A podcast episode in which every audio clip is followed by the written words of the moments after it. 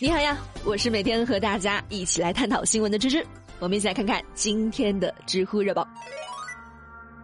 知乎热榜第一名，二十三岁女生在货拉拉车上跳窗身亡，知乎热度两千三百八十一万。这个事儿相信很多网友都有关注啊。二月六号晚上，在湖南长沙，二十三岁的女孩车某在货拉拉平台上预约了一辆车帮自己搬家，结果。上车不到七分钟，女孩不知道是什么原因，突然从货车的副驾驶上掉了下来，摔到了头部，最终不治身亡。据司机说啊，车某是自己突然跳车的。事后，司机虽然被警方控制了，但是由于证据不足，目前已经被释放了。这个事情其实疑点还是蛮多的。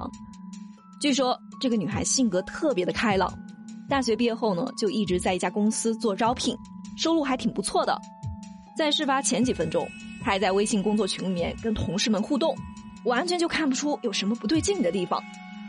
她还有着自己的计划，今年和男朋友订婚，然后在长沙买房定居。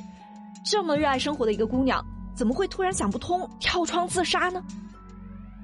其次，警方调查了行车的路线后发现，在这段行程中呢，司机有过三次偏航，还都偏向了没有灯也没有人的地方。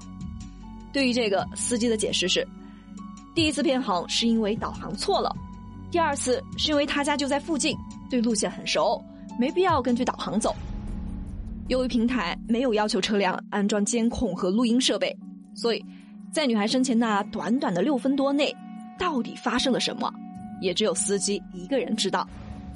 由于证据不足，暂时也没有办法定嫌疑人的罪名，但是。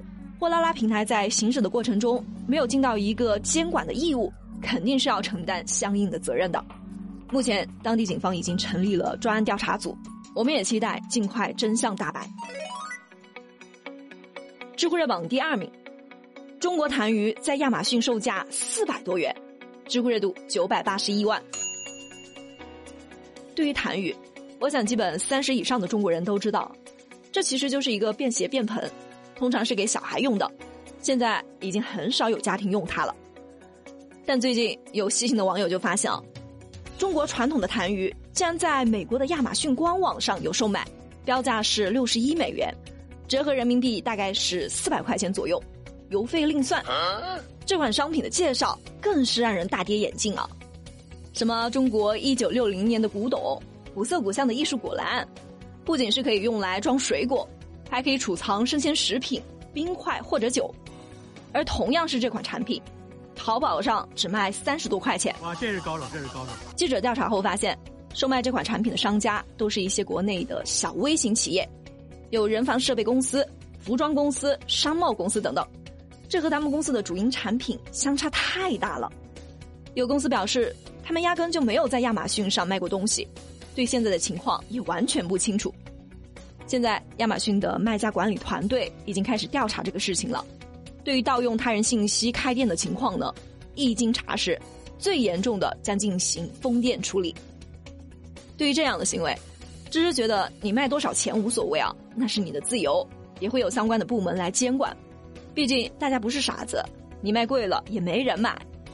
但是不说清楚痰盂的原始用途，把它当做水果篮去卖，去骗取别人的钱财，还是不太地道的。这不仅会伤害到我们国家的传统文化，同时也是对中国人品行道德的一种抹黑。希望这样的商家能够重视。知乎热榜第三名，六旬大爷朝十九岁小伙吐唾沫，拒绝道歉，还和小伙互殴，被打成骨折。知乎热度七百五十九万。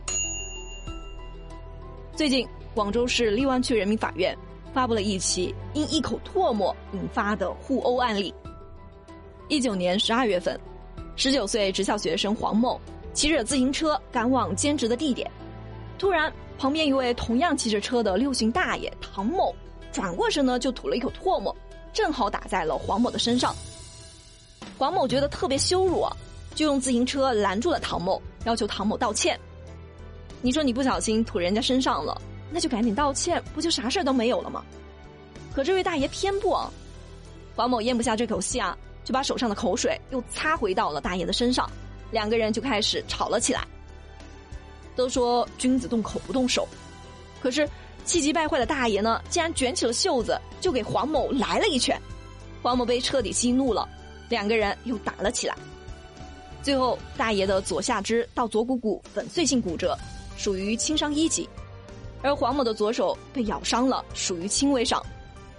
问题来了，黄某的行为是正当防卫还是故意伤害呢？我们来听听法院是怎么判的。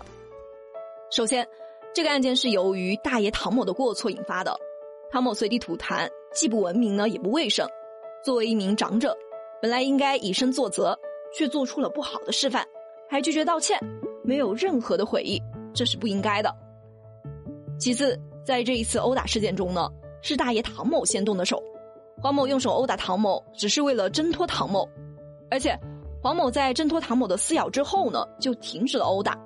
大爷唐某左股骨骨折也不是黄某殴打造成的，因此黄某是属于正当防卫，依法不承担刑事和民事责任。干得漂亮，尊老爱幼本身是没错的。但是尊重它是相互的，不管说你到了哪个年纪，你想要得到别人的尊重，那就要先学会尊敬别人。老人的年龄不是他们倚老卖老的资本，而且现在也不是谁死了谁伤的比较重就有理的那个时代了。